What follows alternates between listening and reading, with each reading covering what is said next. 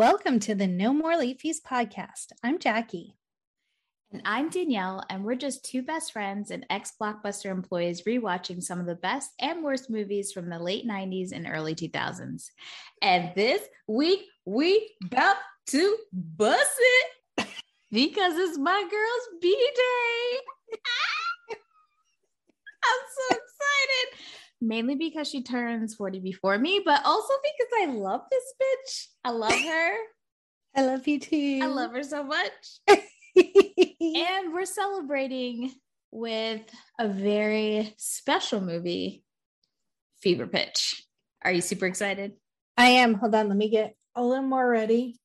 Oh Lord, this bitch brought out stickers, y'all. Stickers. We're going both sides. We're going. I pulled out my two sizes too small now Johnny Damon shirt that my dad bought me in the early aughts. Oh. I got my Red Sox stickers. I have my Red Sox cap, but it doesn't have the ponytail hole. So it just sits really high in my head. But I'm ready. Oh, and I have my cursed reversed edition of Fever Pitch. I, out of pure respect, did not wear any of my Yankee gear. I appreciate it because we're gonna we're gonna be respectful today. Just today, just for my girl's birthday. That's it. Yeah, loving I'm loving the gear. You look great. You look thank you. People. Thank you. And I don't look you... 40, I do do I? you look you look great. You look great. Thank and you. if you guys haven't realized yet, Jackie, yes, is a Cali girl. Yes, she also grew up in Florida and hated every step of the way of it. But at the heart of it, Jackie and her family are New Englanders. And that we are. So we might disagree on a lot of things. It's very interesting because I'm from New York and this is a big rivalry here. It is. Yeah. Yeah. But that's okay. It's fine. Yeah. It's fine. And there's going to be a lot of extra content. I feel we're going to get off on some tangents, go on some Red Sox fangirl deep dives. Yeah. So if you want to hear that content, head on over to our Patreon, patreon.com slash no more late fees. You'll receive that exclusive content, stickers, ask me anything, bonus videos, live Spotify playlists, and more if you sign up to be one of our besties. So head on over there. And remember to find us on all of our socials at No More Late Fees because content this week is going to be a home run. I love a pun. so, Jackie, tell everybody what Fever Pitch is about.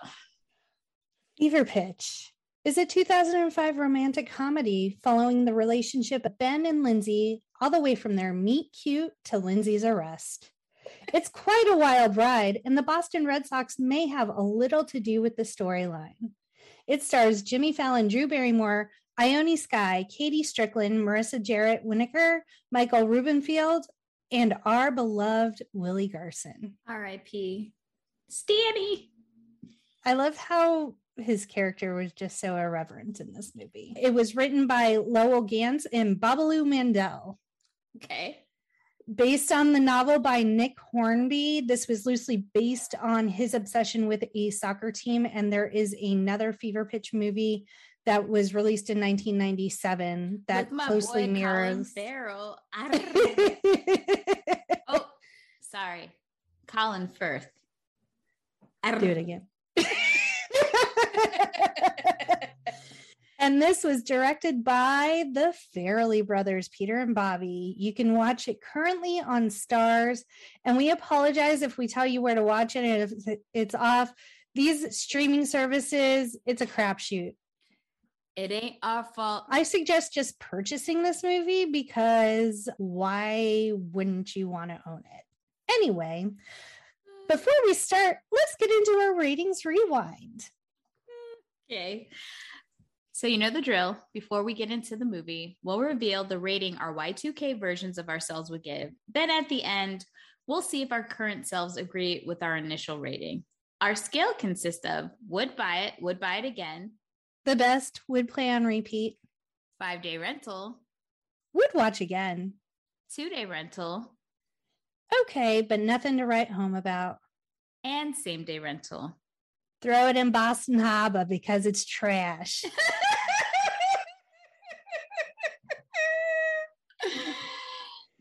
Very good. I love it. Thank you. I don't even think I need to ask this question, but what was your Y2K rating, Jackie?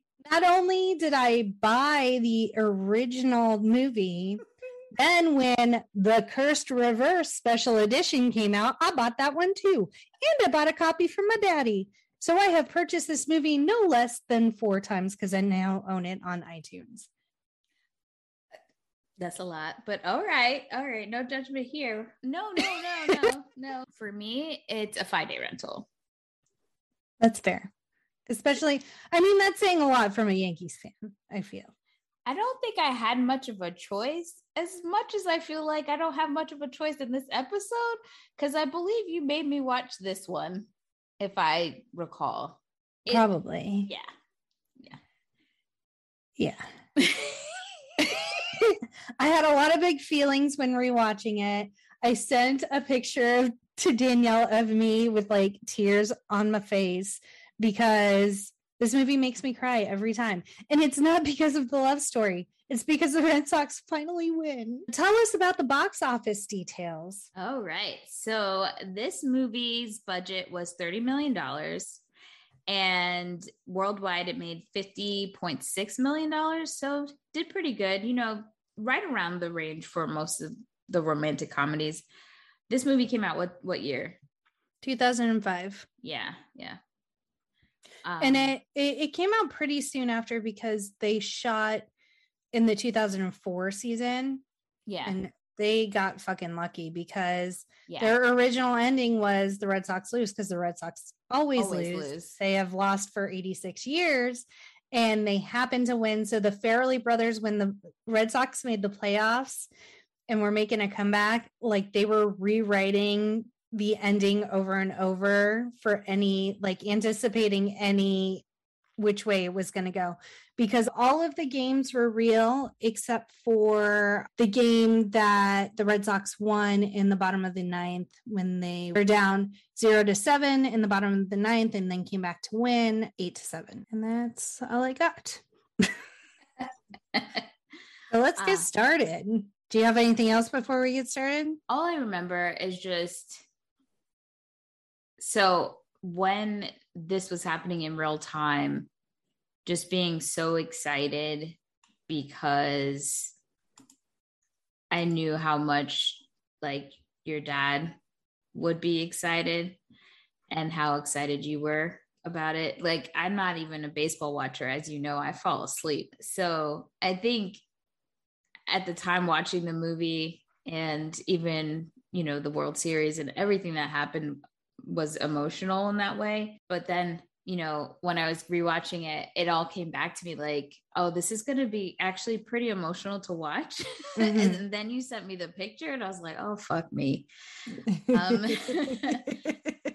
so, but it it felt nice. It was like a, a nice little warm hug to re, you know, be ready to re- rewatch it. So it was like the plot is irrelevant regardless. Yeah, I like you said, like it, it, took me right back to watching those playoff games. And I will, like, my dad watched every game, but I only typically jump in if they make it to the playoffs. Call me what you will. but 180 games is a lot of fucking games to watch yeah. during the season. Yeah. I got a podcast to uphold. I got editing to do. All right, let's dive into the movie. Yes. So it opens with a narrator. It, it turns out it's Al Waterman, have a sponge. he is so it's really cool. Uh, there's almost like a family unit. They're all annual season ticket holders to the Red Sox. And it's like there's they call each other their summer family, and it's uh, a couple of pairs of different people and Al Waterman happens to be uh, a longstanding Red Sox fan and season ticket holder. And so he knew Ben's uncle Carl and then was introduced to Ben when Ben was seven or eight. So Ben's parents got a divorce. His mom worked. And so Uncle Carl had to take care of him. Uncle Carl was not good with children. No. he did not know what even children do. No, he asked if he still needed his diaper changed at eight. And so he started taking Ben to Red Sox games. He had season tickets. So Ben quickly learns how to be one of God's most pathetic creatures, a Red Sox fan. Tragic. And so we fast forward 23 years later, we are introduced to Ben as an adult, played by Jimmy Fallon, and his whole house, as Lindsay puts it, looks like a souvenir shop.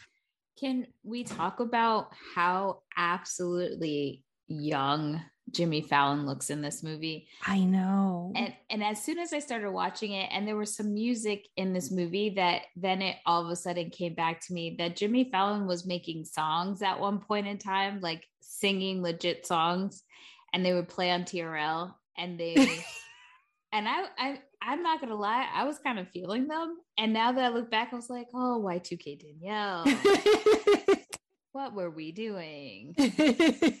yeah, for a while there, they were really trying to make Jimmy Fallon fetch pretty much. he, yeah. make- Jimmy Fallon happen. And on a basis of like him singing, acting, and, and whatnot. It was an interesting time. He he needed that EGOT. we still really enjoy Jimmy Fallon.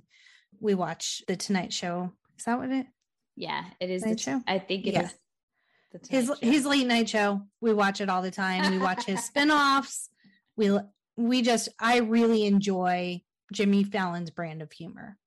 yeah, he's funny. And I, the one thing I, I give him props for is that when he did get the show, the the late late night show or whatever, before he got the Tonight Show, that he brought on the Roots Mhm. to be his band, and I was like, I got respect for that. But he does very much respect mu- music. He's a huge music lover. You could tell from everything he does on the show. It's unfortunate because he's had quite a few hiccups in the last few years, as people would say, America woke as fuck now. There's been some not so great situations Yeah. that he has been in. But, and I'm really also hoping that some of the rumors that like he's an alcoholic and also having a secret relationship with Ariana Grande are not true. I, I would like to hope that he is this wholesome guy that he is portraying. Yes, So. his he is married to one of Drew Barrymore's really good friends and her producing partner, and they co-own the production company. I think it's Flower Films that produced this movie. Oh, I didn't know that's like I knew he had a wife. I didn't know that's who his wife was. That's interesting. So they're Yeah. really close friends in real life. Exactly. Yep. Mm. Yeah. And so after we're introduced to Ben and his shrine to everything Red Sox, and everything in his house is Red Sox except for the toilet paper, which is Yankees toilet paper. So we see this. Do we see this scene right from the beginning, or do we? Because I I I must have missed that. I thought we don't see it until after. We may see out- it after. Oh, okay. Because I was Yeah. like, that that scene was perfect. The way that that they did it was because she's like, everything's great about him. There's I don't understand why he's still single. And then he Bag of hair Or bag of nails. Yeah. so yeah, we see uh, Ben is a school teacher. He's a math teacher, and so he's taken kind of like his AP students, but they're in elementary school. This the school confused me. It must have been like a K through twelve because Yeah. there are all sorts, sorts of, of ages in there. yeah. He and it's the same school that's the setting for Boston Legal. FYI. Oh, I I do have a question. Are are teachers allowed to? No. Okay. No. I didn't even ask the question. No, so he is driving three of his best and brightest in his old ass bug. I believe Ken said it was a 65 bug. Who knows? To this field trip. Number one, you don't have another adult with you. Like that's the first thing Give me the you're you're taught is like one of the first things especially when you're substitute like they don't teach you how to like substitute a class they tell you never be alone in the room with another student. Like always make sure there's a group of students or if you have to be one-on-one with a student another teacher is there with you as a witness. Yeah. So not or we're playing fast and loose on the teacher rules in this movie but he takes them in Boston.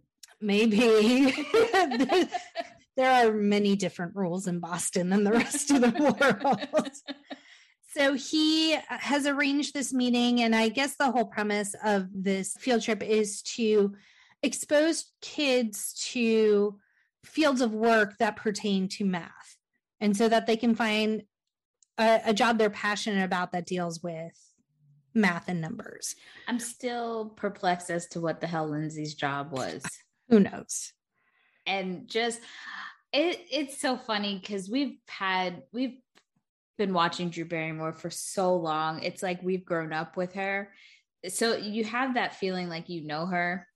And when she was just like trying to be a boss bitch in this movie, I was like, this feels weird. Yeah, we know you're a hippie. Just be a hippie. Yeah. Like, that's all we need you to be, Drew. I do adore Drew Barrymore and I love her in everything that she's in. She plays Lindsay. She works for this company that somehow crunches and analyzes numbers for other companies to assess risk and investment and, and projections at this point i'm just saying mathy the the cosine and Tangent, and the equilateral uh triangle. The route, the, the, the square root of I couldn't even get that right. Shit. i am not a math person. Nick is rolling his eyes because nick is a math person. Sorry nick. Oh, so we're doing well, it's not a trifecta, but it's a double. So a, a double doozy for Nick, which is we're talking about sports and math. Oof. Sorry, Nick. But we don't have to go in that into that much detail about the sports balls Thank in this movie Thank God. I, I I can I think he'll be proud at, at my what I need to say about sports in this movie. He won't be proud about what I got to say. So Lindsay explains to the kids what she does. We still don't know. And she does ask them, do you look at numbers, try to make more interesting patterns, rearrange them, add them, blah, blah, blah.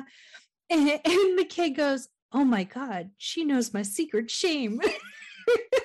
Those four kids were looking at her like, uh, lady, we don't know what you're talking about. so as they're getting back on the elevator, another odd interaction where they're like, "Why don't you get her number?" Essentially, and he and, they're like, "We saw her glance to the pants." What? I'm sorry. What now?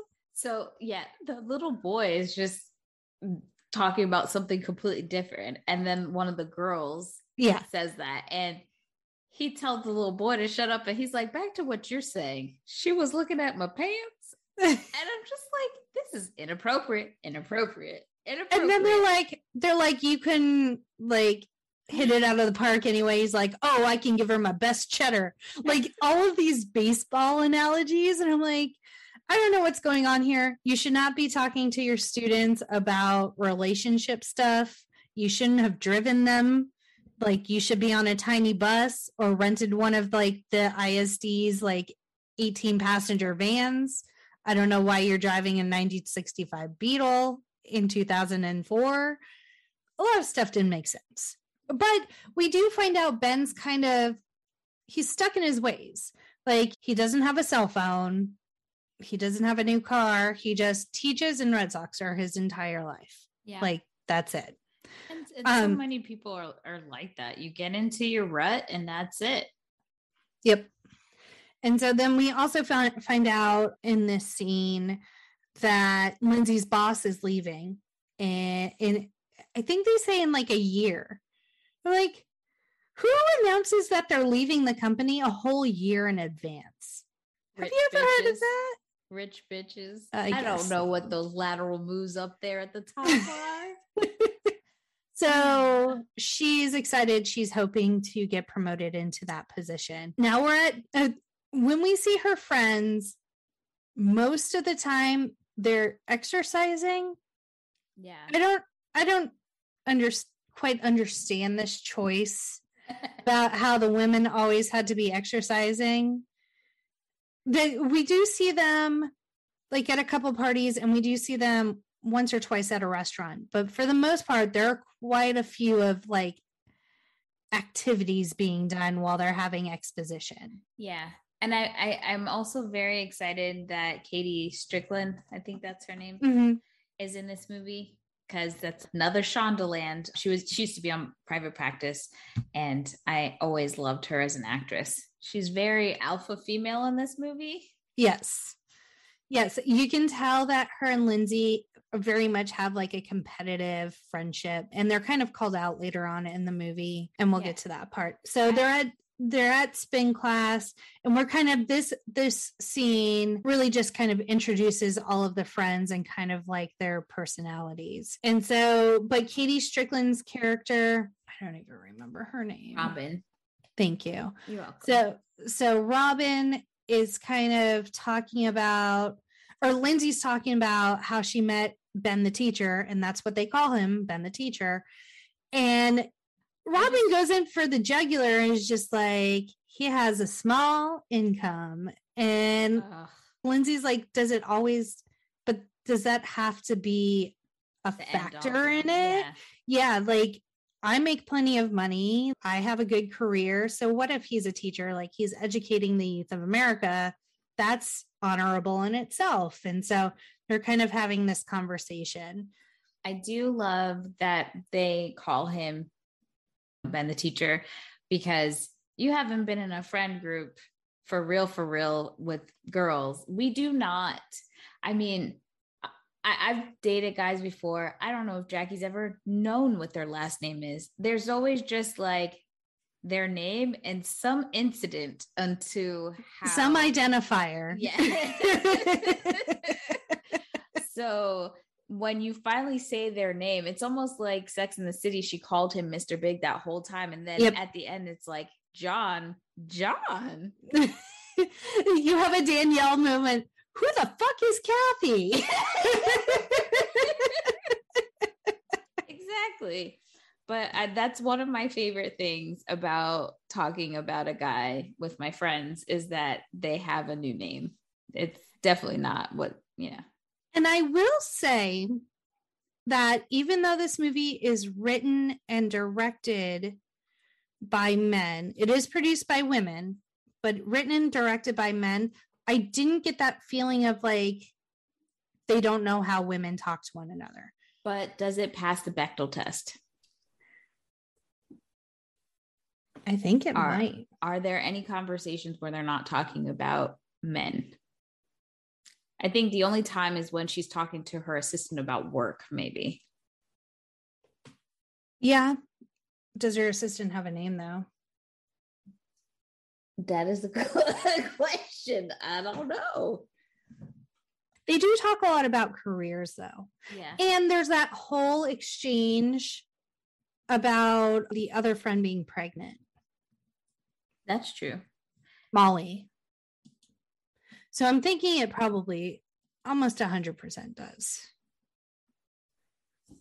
Moving on. So Lindsay decides she's going to give it a shot. So she calls and leaves a message for Ben at school. At first, I was like, at school, but he doesn't have a cell phone number. And I'm assuming that's the only point of contact because he probably set it up like while he was at school. So she knew what school he worked at, was probably the only information forth, she yeah. had about uh, from him. And so he gets this message and he's super excited. Now the girls are rock climbing and they're they're having a, a conversation while someone is climbing the wall. It's Robin. Robin's Yeah. climbing the wall.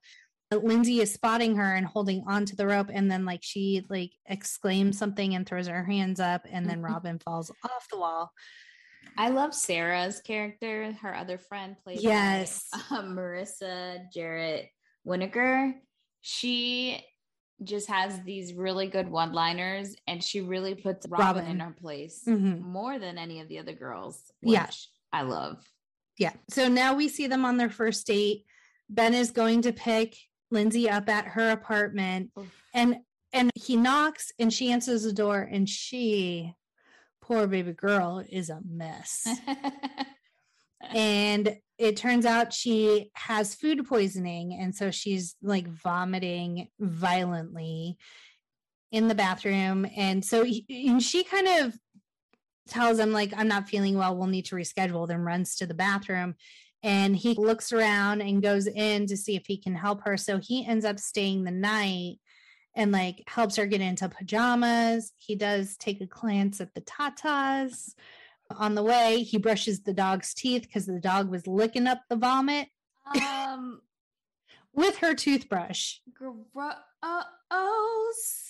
Hopefully, he like replaced that head on the. Toothbrush. I I hope so, cause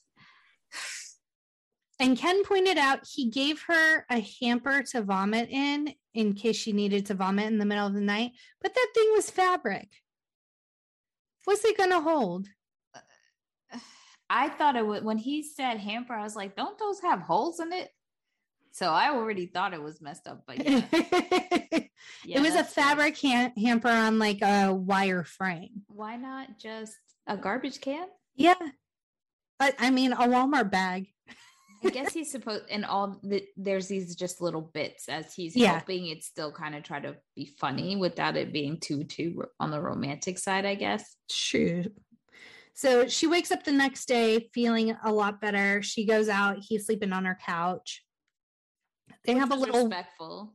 A hundred percent. Like he wanted to make sure she was okay, and they they have a little bit of banter back and forth. And he he tells her like, I rented a couple of movies that make me feel better when I'm sick. And they're going back and forth. And she's like, Well, my sick movie is Annie Hall he's like, Oh my gosh, this is unbelievable.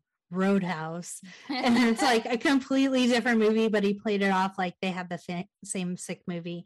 So a lot of really cute banter back and forth. And now they're walking through, I'm assuming Boston Commons. It was a park. So I'm assuming it was that. Never where heard I, of her. Just kidding. Where I got engaged, holla. Story time. For my dad's 60th birthday, I bought Red Sox tickets because my bucket list item was like, I wanted to see the Red Sox play the Yankees in Fenway Park and I wanted to see the Red Sox beat the Yankees in Fenway Park.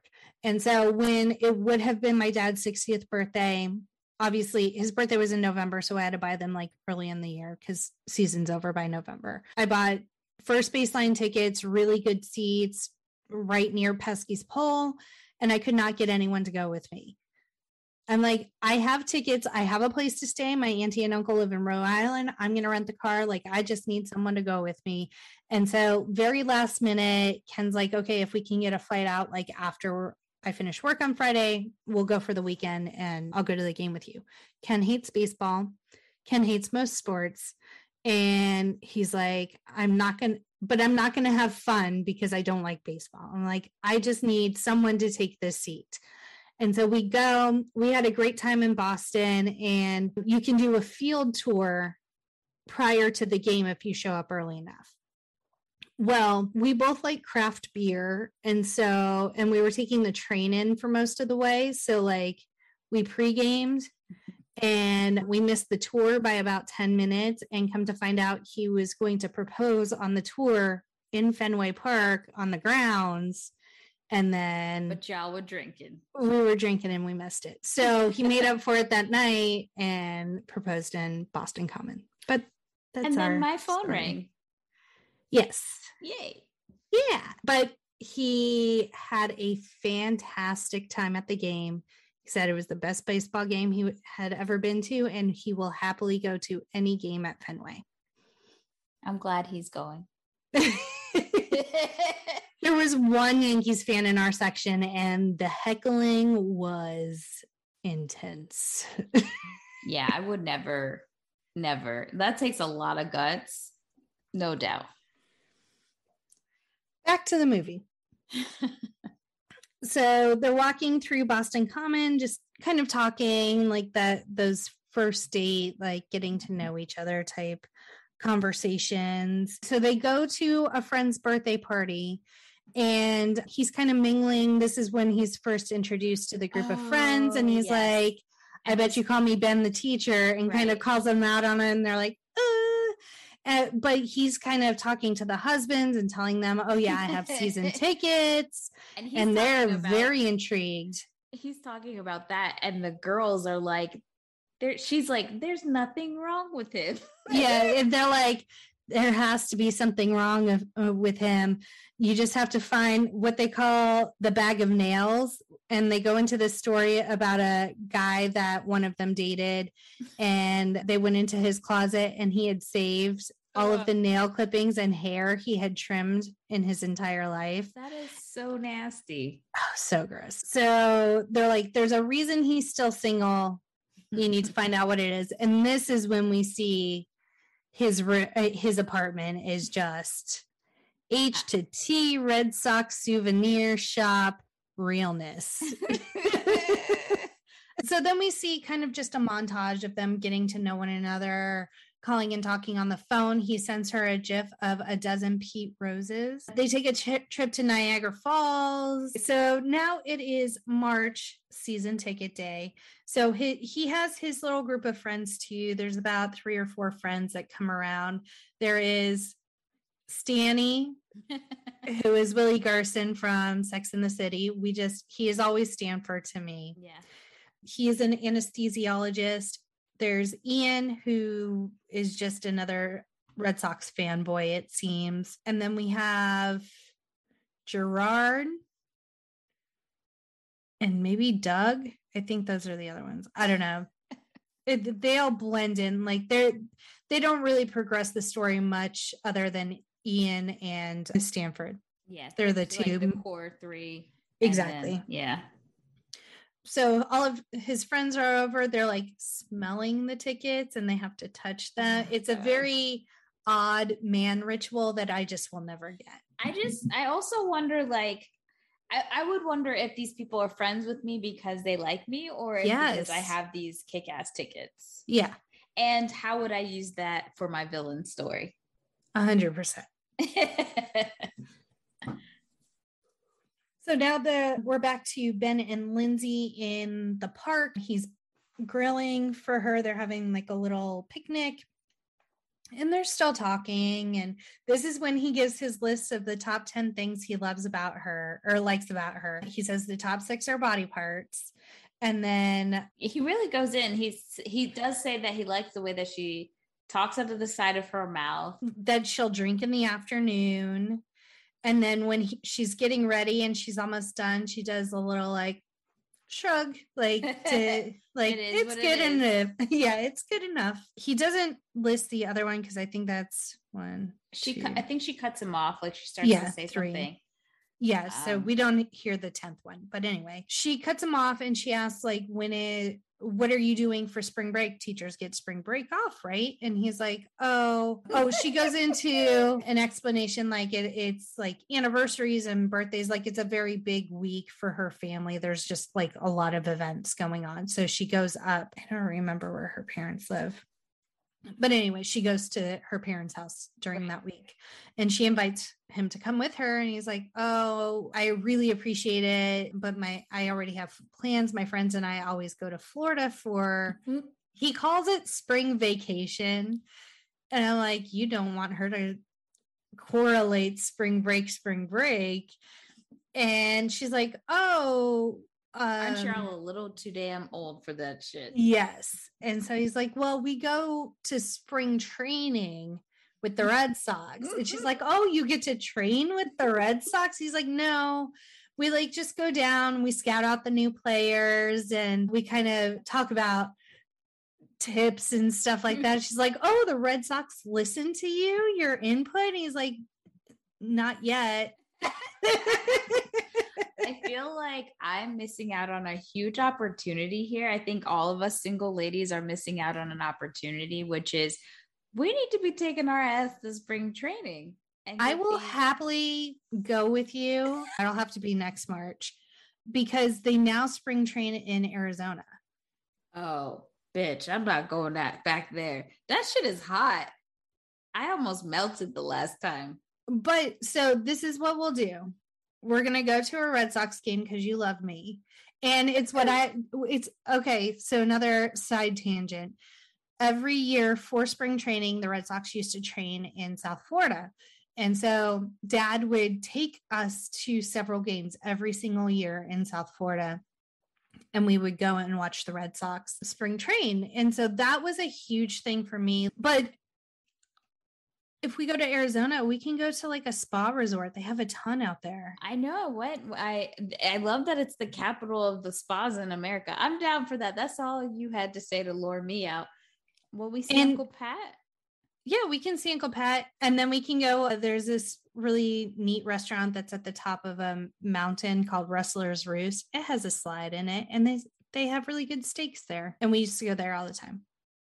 Yeah, uh, remember I went to the the resort your dad used to the Marriott. yeah camelback inn yeah i went there yeah yeah nice. uh, so dad was a comptroller at mountain shadows i don't know if he ever moved over to camelback but we stayed at camelback quite a bit when we were little. My dad used to work for marriott if you hadn't gleaned that. Mountain shadows is now closed but camelback's still open. I'd love to go there. It's just pricey.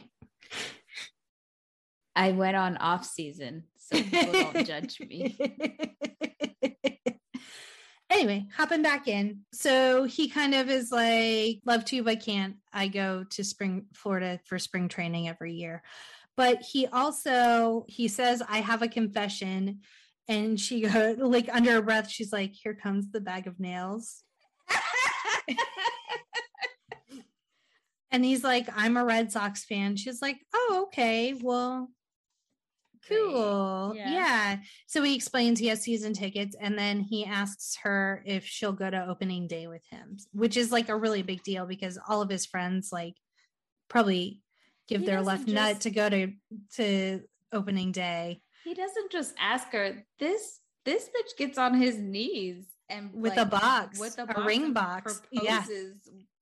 Like, opening day. Yeah, it's real serious business. I've never had any man try to to to like get on a knee to give me tickets to a baseball game. I would have been concerned. so now we see and Lindsay says yes. And so now she's home. Dad's going through like uh, a and uh, it's not a midlife crisis because he's probably in his 60s. It's a it's a crisis. It's a cry for help he is trying to re- regain his youth and he colors his hair. I'm guessing a box color. He did not go to a stylist. And that shit is pitch black. It looks like Gomez Addams. yeah. Scaring and the then, damn dog. the dog keeps barking at him. He's like, I don't know what's wrong with this dog. Lindsay's like, he doesn't recognize you, Dad stranger danger. Yeah. So she's like, Mom, why are you letting him do this? And she's like, He got me through menopause. He can do whatever the fuck he wants. so it, you see, she has a really good family with her parents. Yeah. yeah. And a really good uh, example of what it is to be in a loving relationship. So her and her dad sit down to watch a little television, and her dad flips to ESPN, and it's coverage about spring training. And she's like, Oh, is this about spring training? Let me watch. Well, then she sees her new boyfriend acting a fool on national television. It's the socks, sex. I don't know and what breathing. the la- and breathing. Yeah. I would have died. Yeah. If- yeah. He was fangirling a tad bit hard. He he was like, if you imagine the energy of someone who's in BTS Army, that's the energy so that he was, he was bringing to this. He was literally us in high school with NSYNC, with NSYNC, or you yeah. with Hanson, or with yeah. me with Roswell. Yeah. R.I.P. Yeah. I don't know her. I'm pretty sure she's deep in the recesses of your your brain folds because yeah, we, we don't have to the, talk about the, that. The, there's a scrapbook. They, we don't have to talk about that. It's your birthday, girl. It's about your time. We don't talk about that. Moving on. you know what the problem with being friends with someone for over 20 years is that they know too much. And then we say it's draft selection day with with Ben and his friends. So he has now all of his tickets for the season. He's kind of scoped out, earmarked some for Lindsay here and there. And now his friends get to choose which games they want to go to with him. But sometimes there's a little competition. We both want the same tickets, baby. So what are we gonna do? Dance We're gonna have a dance off. And Ben is very encouraging of this behavior. He has a bullhorn. He's like, Oh, those are that looks like D backs dancing. I'm talking about Yankees dancing. he is drunk with power. he is. He's drunk with power. I do love that. It's weird. There's there's two random men in the background. Yes. Who I believe one of the guys must be like a store owner or something because he brings snacks, and that's that elevates his possibility or chances for good tickets. So that's weird, but okay. I thought we might get some elaboration later. We do no, not. we don't. Maybe that's where he got them hot dogs he was grilling in the park for oh, Lindsay. Oh no. Straight off the roller at his friend's bodega. Those those those and those hot dogs were done. They were not Yeah. they were not raw. they were sure. like how Miss Terry likes her hot dog. And so they dance for Yankees tic- and uh, tickets. And Lindsay shows up and she's kind of like, What the fuck is going on here? yeah, it's I don't know what's worse, catching your man naked with a woman or this weird energy that was happening. Whatever was happening Yeah. in this situation. But he's super excited. He's like, Hey, I got you this jacket. It's the manager jacket that I described earlier. We're just, ha- it's just for funsies. We're, we're just broing out here, making our game selections. And so, so she you know she's looking she's Thank a you. little like this is odd this is odd and he's acting like it's totally normal so she she says she has to talk to him about Right. something and so he immediately freaks out he's like i knew it. I knew you weren't going to be okay with this red sox thing. Like i tried to tell you. And she's like no no no. We're uh, we're not jumping off buildings here. We're just talking. Jack is and- literally gonna quote this movie line for line. Oh girl. And so she realizes she hit a nerve and so she was thinking the red sox obsession is actually great because she's going to be hyper focused on work because she's working towards that promotion. And so he can go to the games and she'll join him every couple of games or so. And so it's great. They have a plan. Now it is opening day.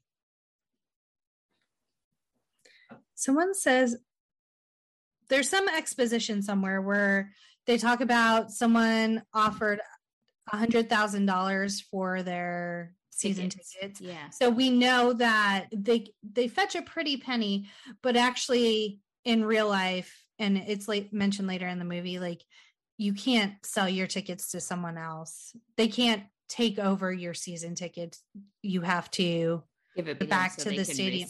yeah, because they have a a list yeah of people that's waiting. like yeah it's a, a waiting list that's like years long probably decades long to get on. So in this opening day sequence it was filmed on september 4th 2004 and our boy stephen king came out to throw out the first pitch.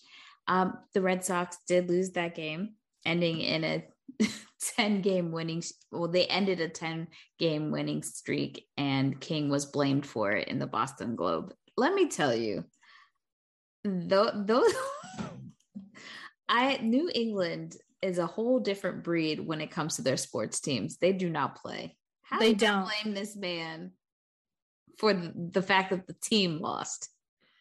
and stephen king if you don't follow him on twitter you should but he is ride or die red sox so imagine like this is your team this is your heart like he is a bostonian and they're gonna do him dirty like that like really And he still came back, I'm sure.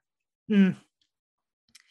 So Lindsay is sitting there. She's she's on the phone. She's kind of like, what what time is the game going to be over? I have to get back to work. People have questions that need to be answered. And he's kind of like, I don't know, like you should be experiencing this. This is opening day. Like this is an event. And so she kind of understands where she he's coming from. And she's like, you know what? Figure it out. I took a half day. Like just y'all need to figure shit out yourself. And then this is Ken actually quoted this earlier when I came out in my Johnny Damon shirt. so the the two ladies we couldn't figure out if they were a couple or if they were sisters. I questioned that too because I was like it was left ambiguous. Yeah, I was confused. But wait, no, no, that was the other that was that the divorce couple. Okay, yeah. Yeah. Not that so, it matters, but you no, just, you got an introduction of everybody, and then like you didn't, they didn't tell you the dynamic of these two people. So yeah, it's just interesting. Just that one had gastric bypass and she lost like 200 pounds. Yeah, that was it. That's that was the only exposition that we got. So one of them stands up and she's like, Johnny Damon, baby, best ass in the league. and Ken quoted that as I walked by in my Johnny Damon shirt. So then Lindsay, is this when she buys the books? No, that's a well later on. It's not opening day, but it's another game. She's trying to figure out the game. Oh yes, so it is. So she buys all of these books because she doesn't want to be the most ignorant person in the stadium.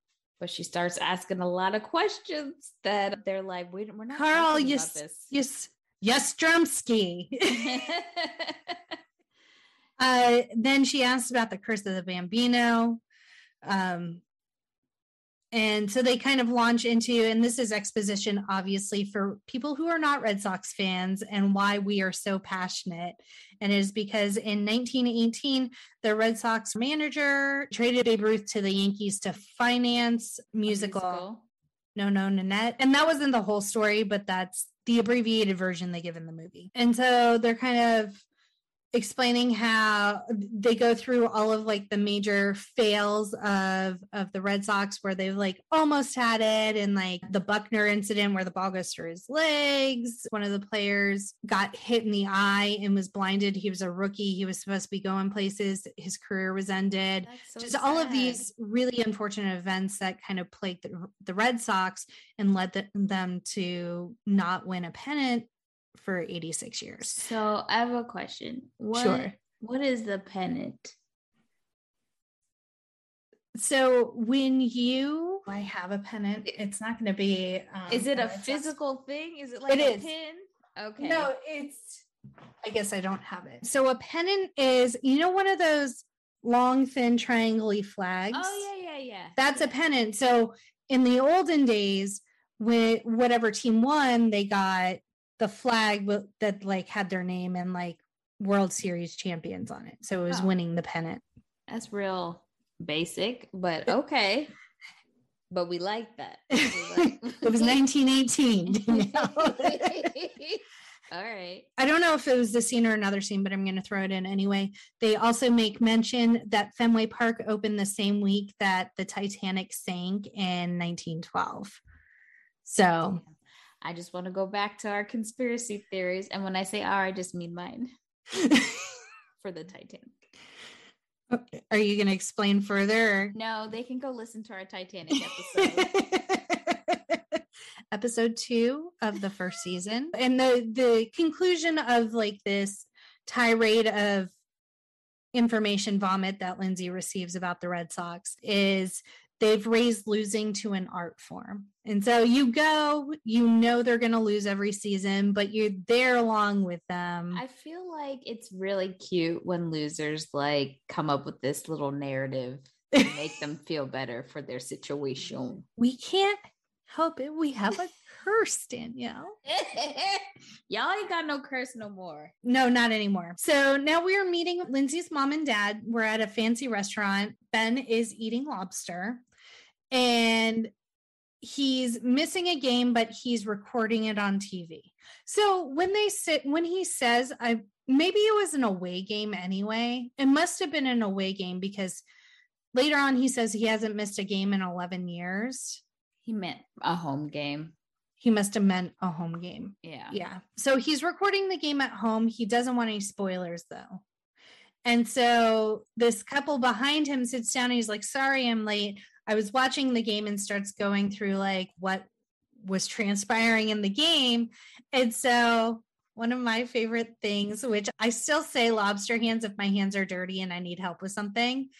Um, so he starts like la la la trying to cover his ears, but he has lobster hands. And so Lindsay has to go over and like cup his head for him. She told him how important this dinner was, that she really wanted her parents to like him and essentially like him better than her sister's husband or fiance. Yes. And he does he was doing so well until he pulls this shit. Yeah. La la la. And then she covers the ears. Embarrassing. And so, and then she has to give her parents an explanation. She's like, he doesn't want to hear about the game yeah. and his hands are di- dirty. So I have to cover his ears for him. Sorry, mom and dad. Anyway, but then it seems to go that did not turn them off from Ben. He must have endeared them the rest of the time because the next day she's talking to him and she's talking about how her, her parents were heading back home and he's like oh no i took a day off. I got them into this really exclusive golf course. One of the parents uh, mom, one of my students is the, but the mom tells her that right? Oh okay. Oh so she's yeah, on the so yeah she's on the I phone with he, the he ruined it that night but he goes he must goes i think he goes back to talk to them. And and then the mom calls lindsay because yeah. her assistant was like how to go? I think she was about to break up with ben yeah. and he had to pull that one out his ass literally. Yeah. And so he got them a tea time at this really ex- exclusive golf course which they had been trying to get into but were not able to. One of his students parents um, work there. And so he's just hanging out with her parents for the day. He took the day off.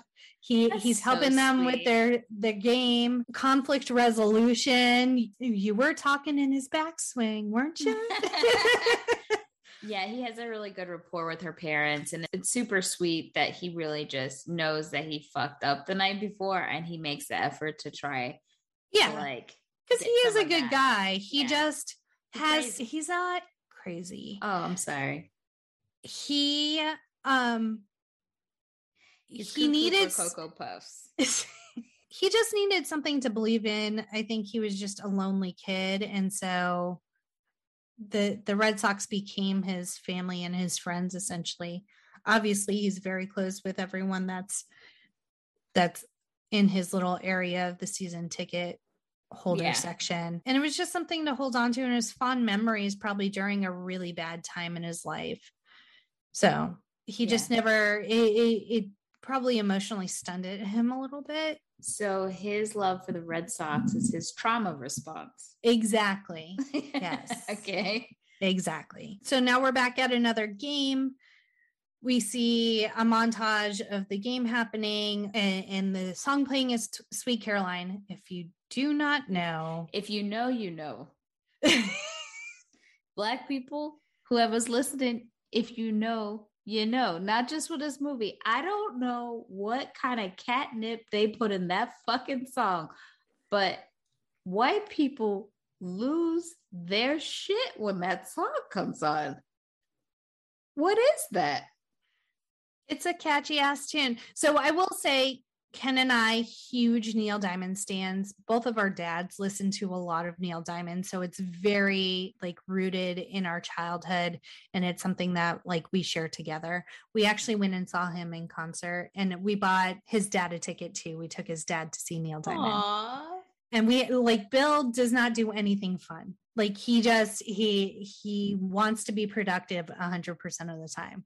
So the fact that like we got him to go and then afterwards he was like that was amazing like it was really meaningful f- to him to be able to see Neil Diamond in concert. He deserves it. Bill is the nicest person ever. He's so nice. And it was nice for me because even though dad couldn't be there, like experiencing it with Ken's dad Yeah. was a, a nice experience too.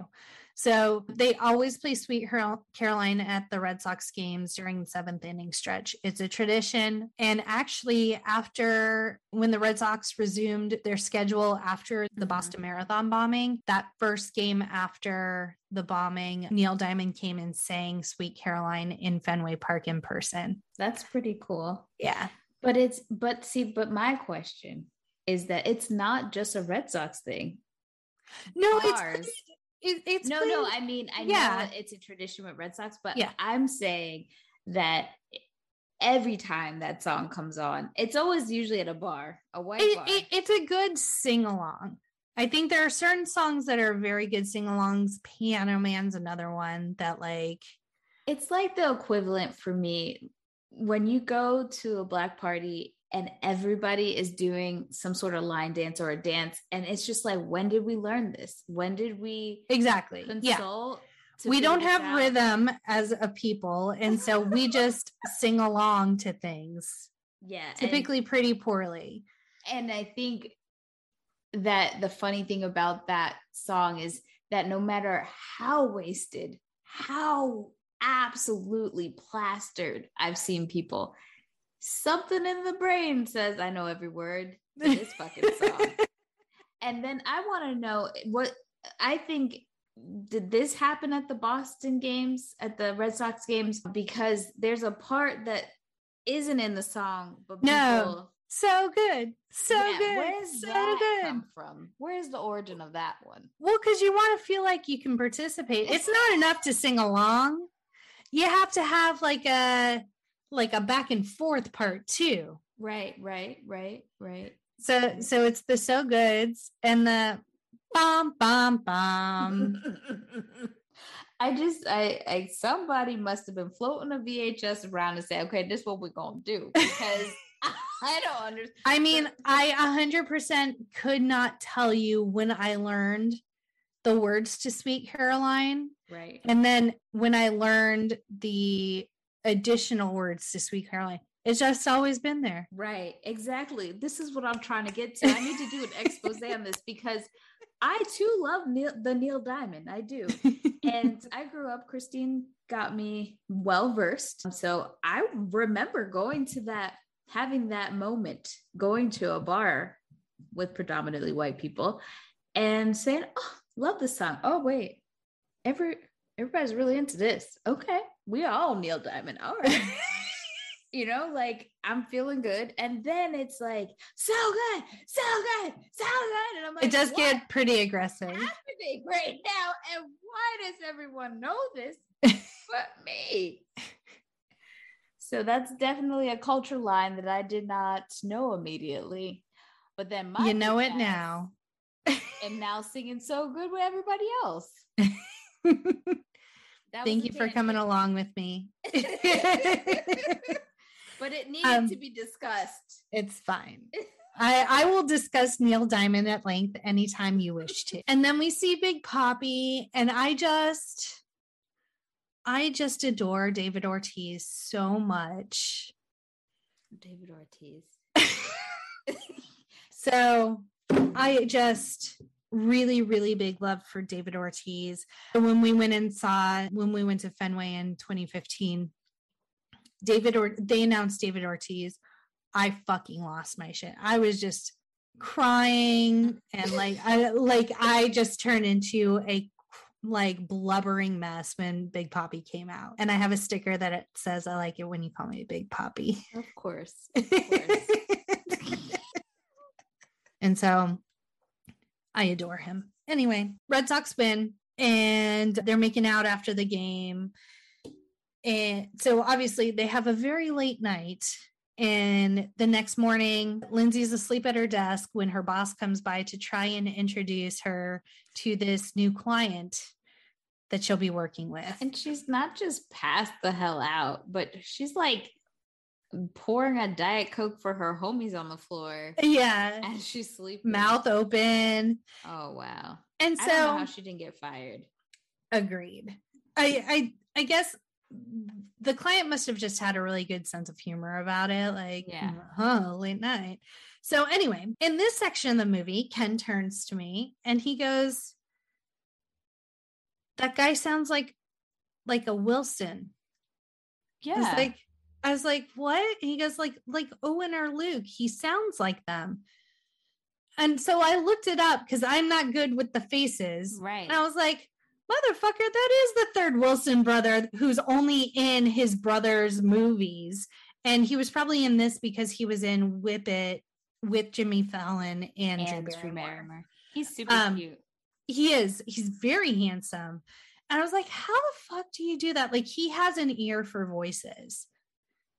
So, anyway, that was Ken's input on this movie. It's a Wilson. It's a Wilson. So, I'm sure Lindsay got chewed out because her boss is like, right. when she wakes up, I want to see her in my office. So, this is not boding well for her promotion. Right. And now she's out with her friends, kind of discussing the situation. And she's being colonized. now, let me tell you the fact that a bunch of white women were talking about being colonized by their men, I I don't even have words for this. that was that scene did not age well. Not in the slightest. And the whole thing could be lifted out. And it, it wouldn't cause a, a single problem. No, like like because I feel like Lindsay on her own could just be like, "Hey, listen, like I fucked up at work. This shit needs to like I need to rein it in." Yeah. Like she didn't have to have that conversation with her friends. So I will say this movie, I feel like ages very well except for that one particular scene. Yes, they do have people of color in the movie, but they are only in the background. There are not any people of color that are really speaking or play any kind of role, except for the one of the little girls that Ben takes to meet Lindsay in the beginning. But this is also Boston, so my daddy always said, if you go to a city and you don't see any black people, it doesn't mean that the black people are not there because he said there are black people everywhere. Mhm. It means that this should really show you how the white people in that particular city treat their black people. Yeah. And that is, I hate to say it, very true about Boston. yeah, there are regions of the world that are still incredibly um, racist towards Black people, and uh, Boston in particular. It's not hard to find stories about that. Yeah. I've been once and that was good enough. I don't need to go back. And if you're a Bostonian, you got words, hit us up.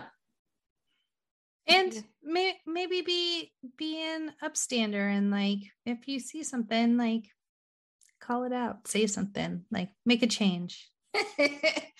I'm gonna make a change. For once in my life. I love that song. I miss Michael. I don't miss Michael. I enjoy his music. I miss Michael. Mm. I don't know what he did. I enjoyed his music. I'm Yeah. looking at the man in the mirror. I'm asking, asking him. him to change his his ways. ways. Oh man. Okay, we're just lots of tangents tonight, but that's okay because it's my birthday, bitches. Happy birthday to me. Ooh, I don't know if I put the order. Yes, so colonize, ne- never a great analogy. No, Yeah. because that means you're aware that this happened Yes. And you know it's bad, and now you're making it as some sort of reference. Not Yeah. good. Not good. Yeah. Not good. Yeah. And Lindsay does say, she's like, can it just be like it's the give and take? Like he's interested in this, but he also accommodates me and my interests in other ways. But I mean, Robin is not wrong in saying like your boy Conditioning you. obsessed. Yeah. and, and you're bending over backwards to please him when you're up for this really big promotion and you've kind of put that in jeopardy at this point because of the choices that you're making. Right. And then this is when Lindsay punches her. And so Lindsay's kind of had it with Robin's rhetoric Hmm. and not listening to anything Lindsay's saying or listening for re- uh, response instead of listening for understanding. Right. And so Lindsay just fucking punches her. Yeah. I mean, she kind of deserved it. She did. but I do. This is one of those one liners. when Sarah's like, Yeah, I don't think we should come back here. Bad things happen when we go to the gym. Yeah. So the next game, Lindsay brings her laptop because now she's trying to compromise. She's trying to spend time with Ben at the Red Sox games while also working on her her business, progressing her career. His to do the whole- Matrix just you did. shot. It was good. um his whole summer family around them is not having it. They're like, look at her, look at her and her laptop. And that thing is Fucking fucking, working. huge. It is. But I mean, she's trying really hard to make the best out of the situation. And I think she understands like it's not for forever. Like once she gets the promotion, like things can calm down and she'll have more bandwidth for This nonsense. quality time. Sure, sure. sure. Quality time.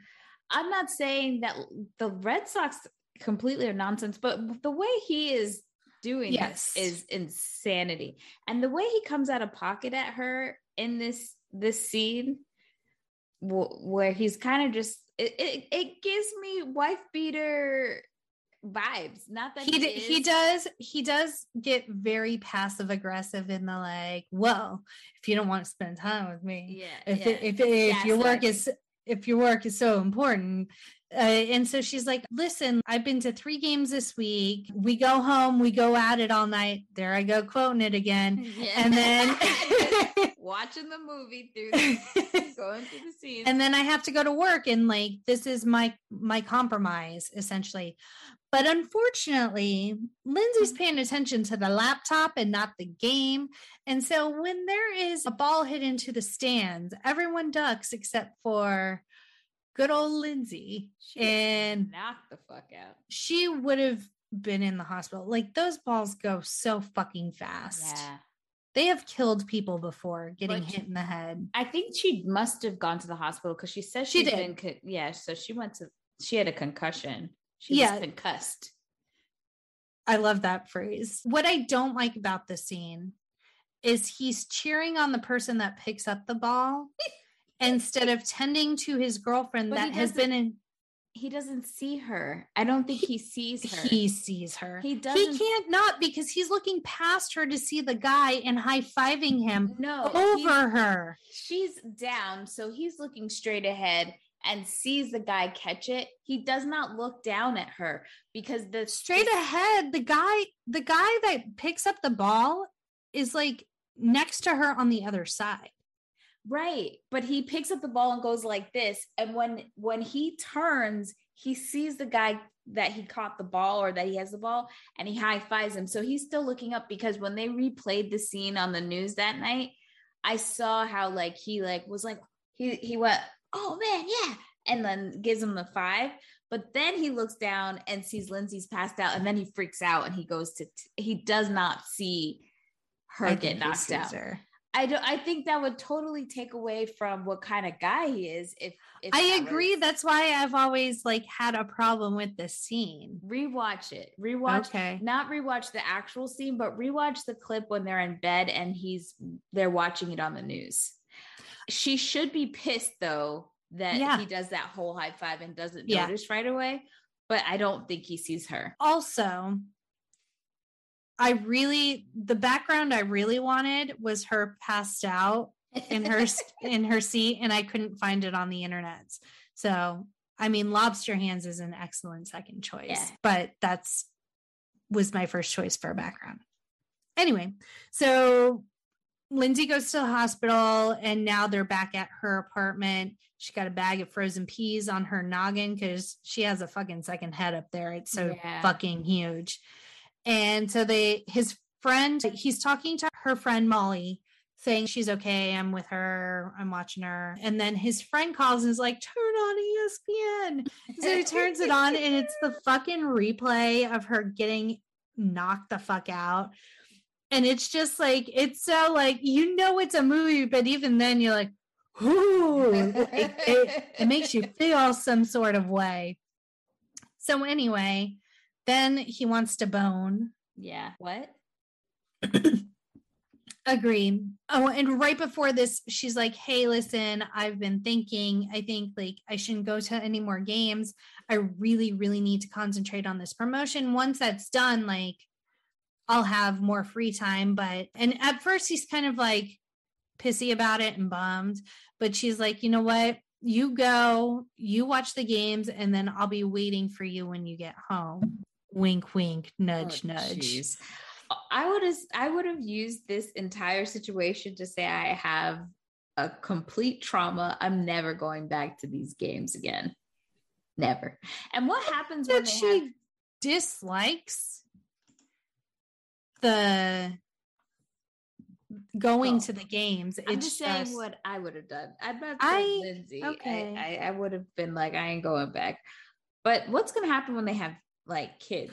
That's what I I did have that thought of like, okay, it's just the two of you now. And I don't know, maybe until the kids like two or three, you can you can bring them in for free. But then is like, are you going to trade off? is he get like he can't go to every day, game and right. she brings that up later what are you going to do for the rest of your lives like i'm sorry don't i i can't have this baby the red sox are playing anaheim right so yeah she does bring up those concerns later on so now it's we're seeing kind of like a montage of her working and doing her thing and him going to his games and them trying to kind of work it out with this new system, I guess you could say. Yeah. The client, the other Wilson brother, yeah. is very happy with her work. So her boss is very pleased because apparently it's a very large account for them. And then Lindsay goes to meets Ben at school is like, hey, I have to do like this very last minute trip to Paris. They're flying me first class. I'm going to trade in my first class ticket for two economy seats and right. let's go to Paris for the weekend. You just have to call in sick tomorrow. And then at first he's all on board, and then he hears the we have to leave tomorrow part, and he's like, Ooh, there's a game and they need me. And she's like, Fuck you, Ben. Your girlfriend needs you to go to Paris with her. Are you not listening to what I'm saying? Like, it's fucking Paris. You don't say no to Paris. And then she also reveals that she's a week and a half late with her period and so then he's like no no no like you're right you're right. Like he he does think about it and like was like oh what the fuck am i doing? And so but then she's like it's already gotten off to a weird start. You know what? Just go to the games. I'll go to paris and uh, i'll see you after the weekend.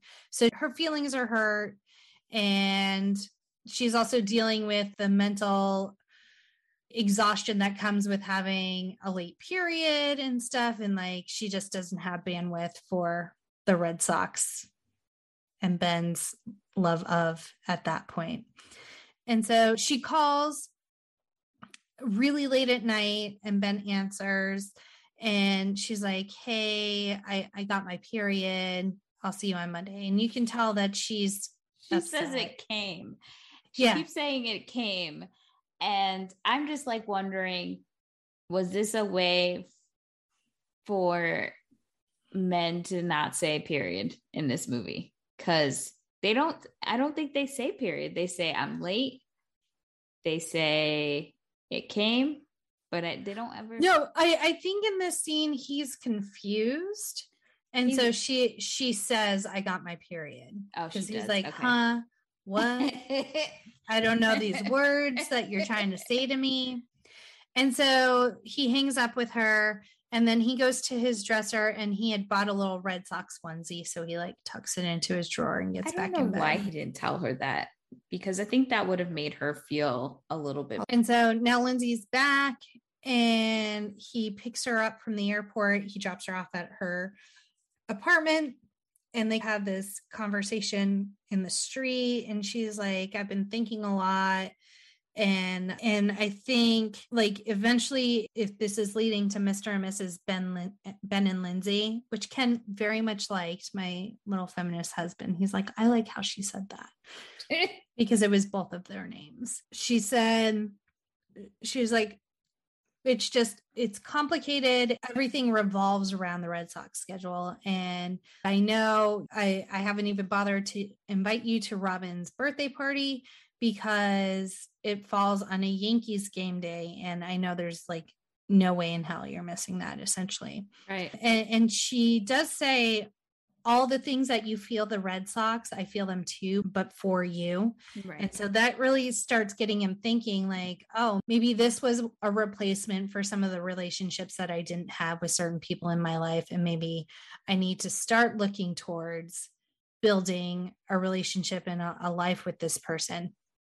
But he's kind of he's going through the stages of grief, right? So she she plants that little seed and then the next scene he's kind of rallying against it like just talking out loud about how she I, he told her that this was his life when they started dating blah blah blah kind of how dare she but again talking to one of his students during batting practice so inappropriate. and the kid little little advice a little dear abby that he is he's like Not i'm just gonna i'm just gonna leave you with a question you love the Sox, but have the Sox ever loved you back and so that's what really gets ben thinking like i need to focus on actual relationships and not this one-sided thing i have with a sports team and so he goes with lindsay to Robin's birthday party. It's Great Gatsby themed. And they have a great time dancing, like hanging out with her friends. He gets along really well with the friends group. So it's the end of the night. They've had a great time. They walk out to get the car, and one of the valets has the game on the radio. And so she goes to cover his ears, and he's like, No, it's fine. And so they go back to her apartment, and he they bone. And then afterwards they're kind of he, he tells her this is one of the best nights if not the best night of my life essentially. And so she goes to make there are three eggs in spanish omelets. And while she's making spanish omelets he gets a phone call from his friend and his friend's like we won. We were down by zero. We were down by seven in bottom of the ninth. They came back, scored eight runs. We fucking won. This is like the best game ever, essentially. And Ben just starts spiraling. And so he goes out and he tells Lindsay, and at first she's like, That's great. This is really is the best night of your life. And then he's like, No, I haven't missed a game. And in I think want to say 11 years. No, 20 23. I know it was 23 years later. I don't know. It doesn't matter. So like he's never missed a game essentially and never missed a home game and he wasn't there and he just is super mad and she's like didn't you say yourself tonight that it's only a game Right. And he's like, Well, you don't get it. Can you name a single thing you've cared about for 23 years? And she's like, No, because I would have been seven. And if I still wanted to marry Scott Baio, I would have considered my life had gone very wrong. And I feel like out of every quote in this movie, that has to be the one that ages the best. because we have learned that Scott Baio is trash. trash. Oh, Jesus. So she tells him, like, you've you've just broken my heart. And so we see him leaving the apartment. And on this rewatching was the first time I noticed he has all of her Red Sox stuff with him when he leaves oh, the apartment. He has the jacket that. and the shirt that she was wearing. Yeah, she probably wants nothing to do with this shit no more. No, she she's just done. So now it's late September, so we're kind of getting towards playoffs. It's not quite playoffs yet. Of course, the Red Sox choke because that's what they typically do. They don't make it into the playoffs, but they still have a chance at the wild card spot. And so they go the long way around. They go the extremely long way around. So the wild card playoffs in 2004 were the Red Sox versus the Yankees. And essentially, the Yankees, and this is real, the Yankees win one, two, three. You have to wear, win four out of the seven games in order to advance to the World Series. And they there's exposition that says no team has ever come back from this deficit. No one has won four in a row in the playoffs. And so the Red Sox did it. And like this was the playoffs were, I'm getting chills now thinking about it. The playoffs were just so incredibly tense, especially when you hit that game four and you know every subsequent game was do or die for the Red Sox.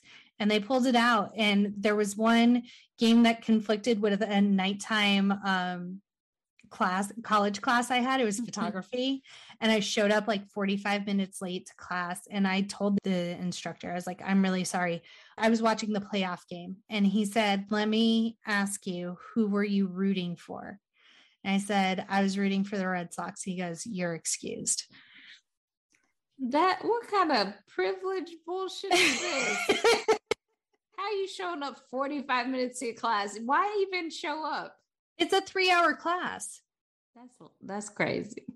So the playoffs, like it was dad and I and like well, our whole family just sitting there watching nail biter every time and they pulled it out and they they made it to the World Series that year. And that's like that's a core memory for us as a family as well as the Red Sox making it into the World Series, especially beating the Yankees. It was just like that cherry on top to get to the World Series honestly when he passed away i think that's one of the things that we just we're so glad that he got to experience that.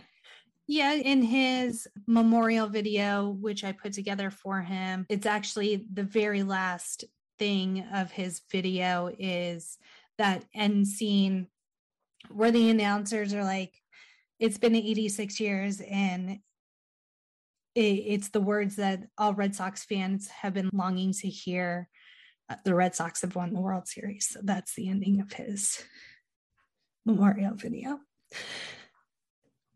Well, we're going to cry for the first time on this one, apparently. but yeah, dad loved the Red Sox. And so they make it into the World Series. And so we kind of see a montage of them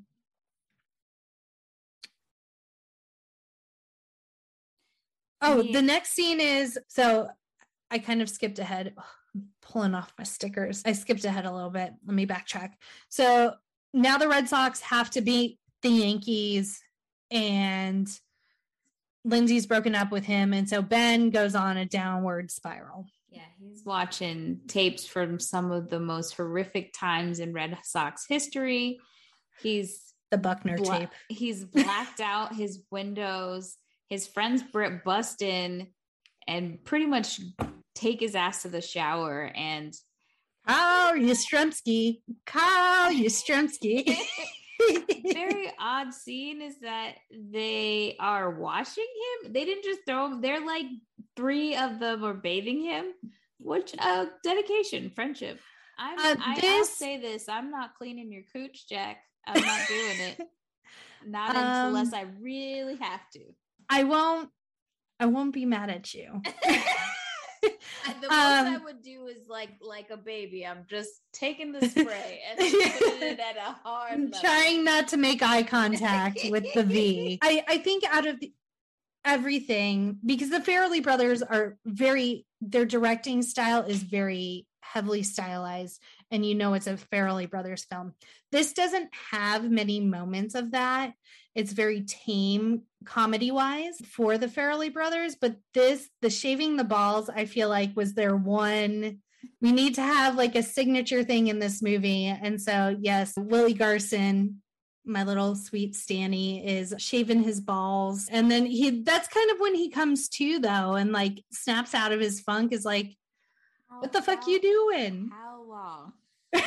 so how long is someone like playing with your balls before you're like, hey, what are you doing down there? Excuse me. Yeah. Tap tap tap. Mm-hmm. Giving him a, a quick shine up there, sir. Hold on. Yes. I'm almost done so after this scene they kind of and, and, i mean like his friends i think this is the part that shows that they are actual friends and not just you got them tickets. caesar t- season tickets friends. Because they do care and they go in and they're like this is not this is not healthy. This is not right. You you need to snap out of this. And so now it's the playoffs, and Ben is kind of starting to realize what Lindsay's trying to be, be uh, like tell him is like they're at a exactly and they're at a bar after one of the games where the Yankees beat them at the beginning of the playoffs. And like all the players are just sitting around having a meal at that bar. Johnny Damon. And one of his friends is very indignant like look at them just sitting there after they lost. Men's like to them it's just a game. Like this is a job. They go home. Like it's not life like it is for us. And maybe we need to start reevaluating that also in the scene when they go to pay the tab they put down a fenway park credit card daddy had that credit card just a side note that's how deep Dedicated. the loved yeah. love of the Red Sox went with Ron Conley. And so in this scene, talking with his friends, realizing like it's not a healthy obsession that I have and there's more to life, he goes to Lindsay's to kind of apologize and be like, I was a fucking idiot. Well, the Wilson brother opens the door when he knocks on it. And so he his immediate assumption is like, she's moved on she's on a date she tries to tell him it's just a work thing like my coworkers are here too and then he's like oh it's a double date and so he just gets kind of indignant and but he does say that he loves her and he wants to give us another chance and then he just throws out there let's get married she's like hold up pump the brakes let's back up a few pieces. And I think what she says is hits home for a lot of people where she's like, when you did that to me, like you broke my heart and that part of me shut off. Like it's just, I couldn't allow myself to feel all of that disappointment and sadness. So I just had to like compartmentalize and and know like it's not going to happen essentially. Yeah. And so now Lindsay is out to dinner with her friends. Molly announces that she's pregnant. And then she mentions in the previous scene, he also mentions that he bought a little Red Sox onesie right. for when she thought she was she might be pregnant.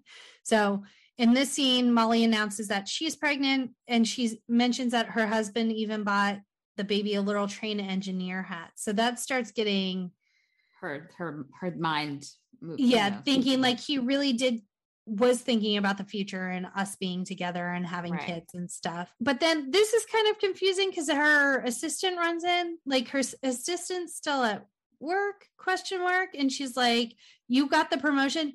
Number one why would you announce it when that person isn't there? Like why wouldn't wouldn't you do it as like a company wide thing? Maybe i think it was a company wide thing like i think he thought everyone was there. I don't i think she skipped out early mm. and didn't realize and so that her assistant said hey i told everyone you were in the bathroom. So this bar is close enough for her I'm assistant like do you have the shits lindsay lots like plot holes lots of plot holes So anyway, she's like, he's holding champagne. We got to go. And so while this whole conversation is happening, there's a side conversation with Robin. And she mentions that her husband, Chris, is at the game with Ben tonight and he's going to buy his season tickets from him. And Lindsay's radar goes off and is like, Ben would never sell his tickets. Why is he selling his tickets? And then Robin's like, well, I don't know, but it's $125,000. And then this is when Sarah's like, Are you that rich? And Robin's just like, Yeah. but based on the place where they had her birthday, I thought that was their house. It was fucking huge. Yeah. In somewhere in the Boston area. It's either they must have come or, from or money. Yeah, it's either their house or country club. Yeah. And so now we're we see Ben and Chris at the game. His whole summer family around him is like, Not Uncle Carl's it. gonna curse you. I want my sponges back. this is illegal. They are not happy with Ben. Lindsay shows up outside the stadium because she can't get that out of her head that Ben is like selling his tickets. Which like that, that doesn't he's really in love with her and right. dedicated to her. Exactly. So she kind of skips out on the celebration is like I have something I need to do. She goes, she has to buy tickets from a scalper and they happen to be in center field where his, his tickets are along the first baseline. And, and, she's trying to get in on like the first baseline side, and the but they won't let her. ticket taker's like, I know this, I know it's a ploy. I you're trying to trick me. You need to go around. So she has to go to center field, which, if you don't know the baseballs, is like the very back of the outfield is kind of where those tickets are. So almost directly across from where he's sitting.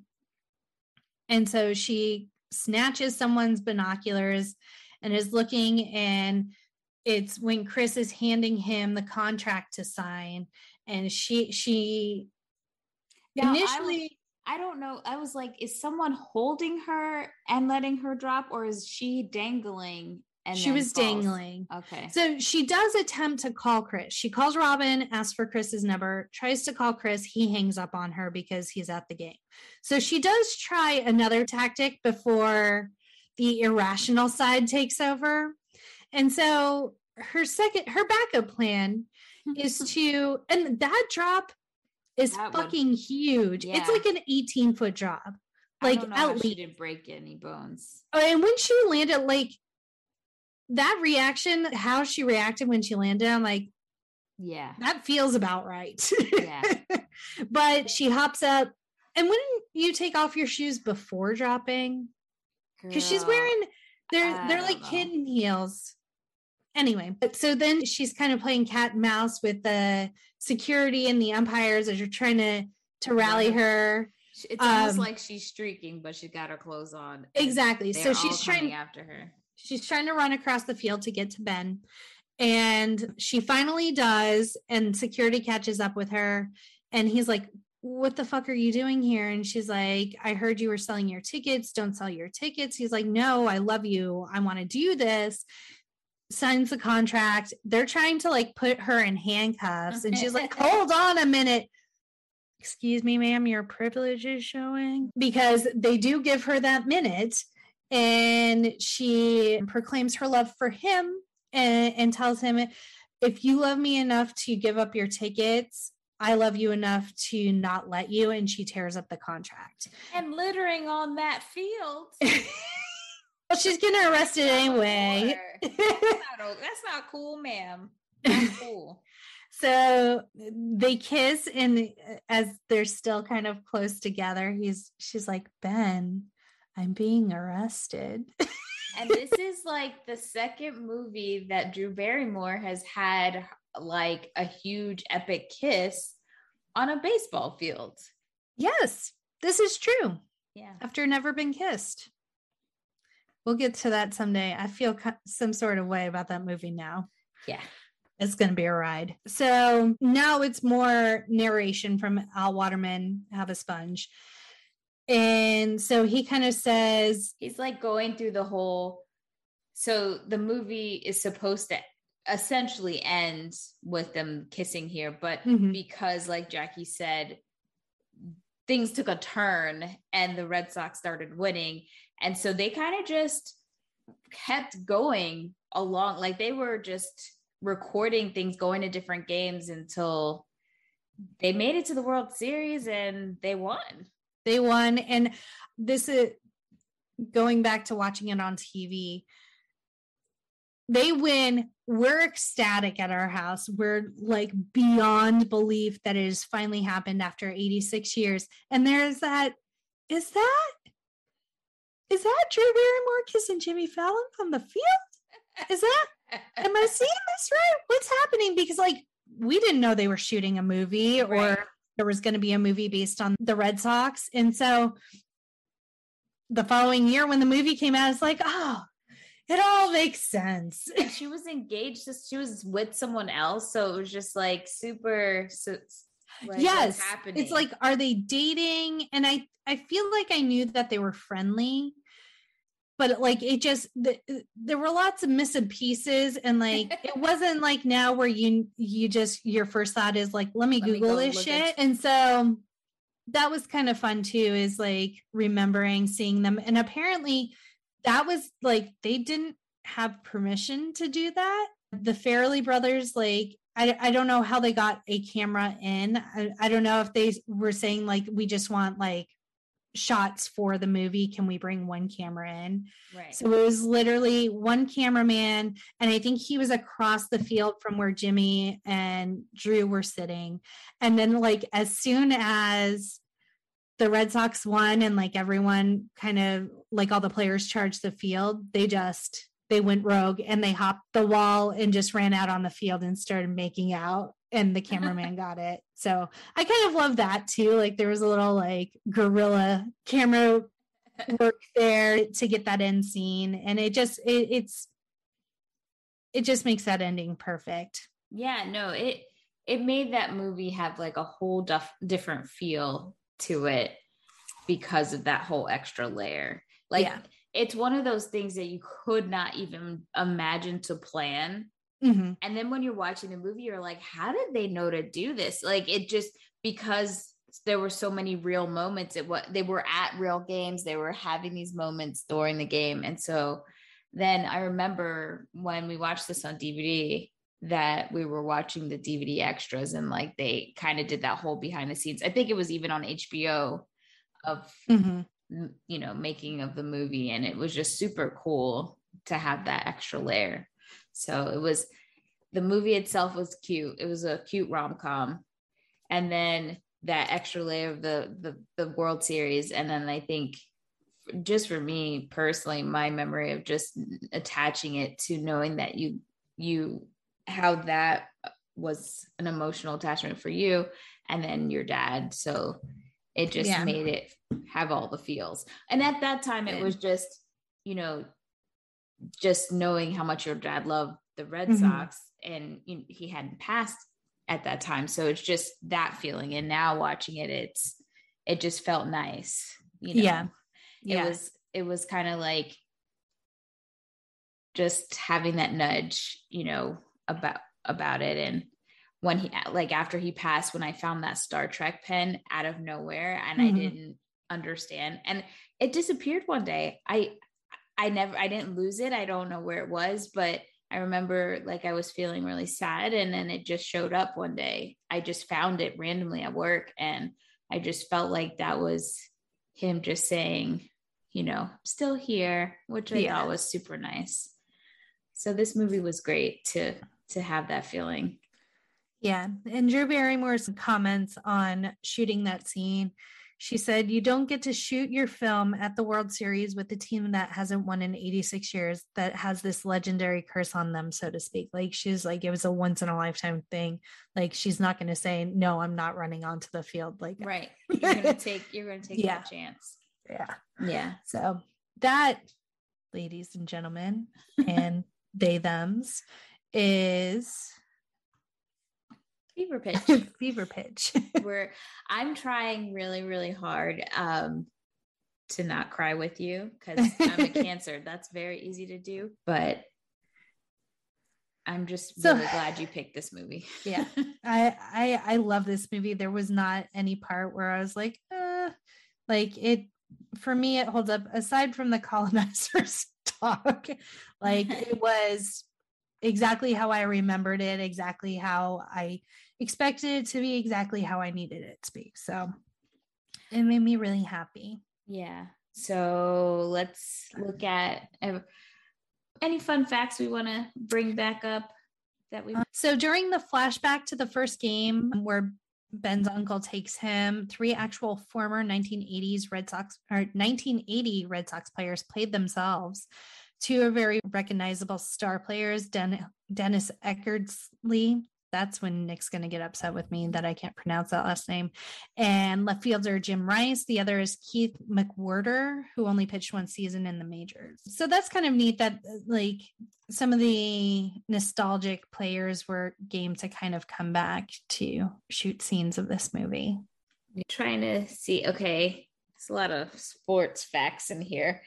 Uh, the film premiered at Fenway Park as a screen was set up in center field, and the film is still replayed on movie nights at the ballpark. Red Sox players from the championship team who joined Drew Barrymore and Jimmy Fallon were Johnny Damon, Trot Nixon, Jason Varitek, designated hitter, first baseman David Ortiz, pitcher Tim Wakefield, and the first baseman Kevin Millar. Yeah. So the only really like prominent player I would say that wasn't featured except for his ankle was Curt Schilling. Yes. That was crazy. That whole thing. I've never seen. where they were just sh- like literally sewing his tendon to his ankle every game and he still pitched it. The dedication on that man. Bravo, Curt Schilling. Bravo. yeah. He was all I kept thinking is that man's so tall and skinny. The, Um, um,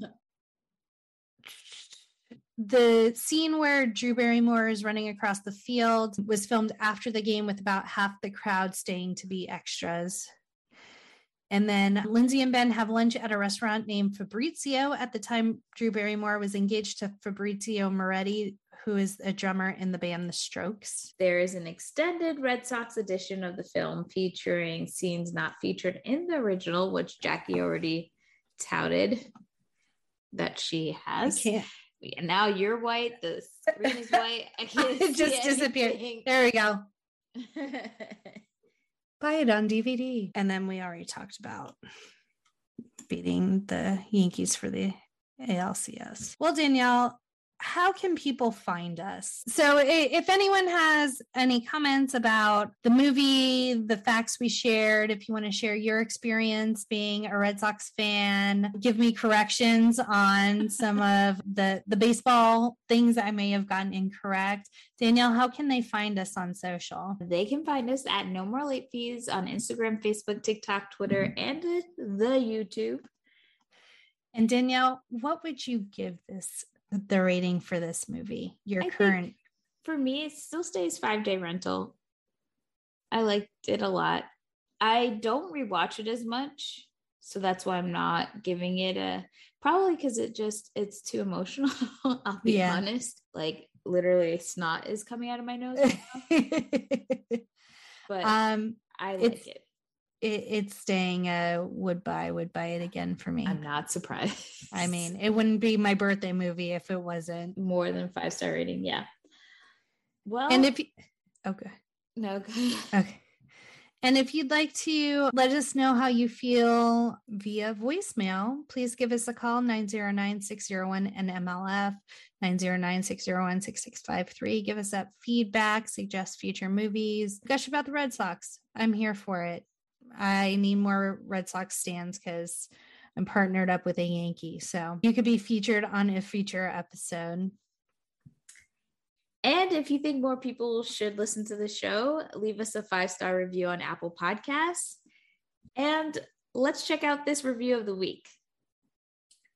Serious best friend energy from BD Stever. The first thing I listen to in a podcast is audio quality and co host chemistry. This show absolutely dominates in both. I was shocked to see they've been doing this less than a year. I was not at all shocked to learn that these ladies are best friends. Their variety of topics and movie coverage adds in the perfect mix of episodes, covering a wide range of movie genres and pop culture, definitely makes this show worth the worth the subscription. By far, my favorite aspect is feeling like a third BFF. Their convos are effortless and inviting. I highly recommend listening to this really fun show. Thank you. And you guys, if you leave any amazing reviews like this, please just, if you have a social media um, account on Instagram, make sure that you tag it in your review so that we can shout you out and share it because we really, really appreciate this a lot. and engage with you because, like, reviews like this, they're so heartfelt. And, you know, when you when we're in it and we're doing it week to week, like you kind of just get in a in a rhythm and we enjoy what we're doing but it's nice to hear the feedback and you know as danielle says she likes to get paid in compliments so i do I do. I'm I'm working through my my my people pleasing in therapy, but I, I still like words of affirmation. Thank you. and as always, be kind and rewind.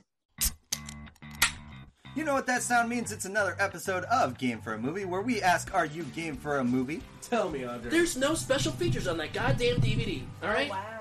For Hansel and Gretel? Hansel and You have a DVD You watch it? of Yeah. Hansel and Gretel. She basically has sex with it somehow. No, it- foreplay. yeah, She's, yes. for, she's chair foreplay. They- I mean, they knocked it out of the park, which is why it's my number three. Oh! Yes. I mean, I wouldn't be in it because this movie doesn't have women. But you know, it's You- fine. It has You're right. It has one. you would have three lines of dialogue. No, she has more than three. Oh. Okay, so I'm actually gonna get like I actually get like I earn my my my four sentences of dialogue rather than like here have a paycheck. You just stood there on the screen. You're a sexy lamp. Super porn. Anyway, we're not. Dark Phoenix too. Uh, So, no. so No. no. Because they really hate each other, so we get to enjoy some wonderful comedic scenes of them hating each other so much that they get into physical altercations that include her biting detective ex-detective Phillips's dick. Okay. But we don't Okay. in the hot tub. I, I know all of those words were English, but the way you constructed them, I'm I, lost. I'm not, I'm not finding the range of them very well. For those who haven't rated us or uh, liked or given us a review, don't say that we haven't given you anything of value after listening to this podcast. You now know the difference between an R-rated dick and an NC-17 X-rated dick. You're welcome. Thank you guys for listening to Game for a Movie, where we ask, Are you game for a movie? We'll see you next time. Bye. Bye. Bye.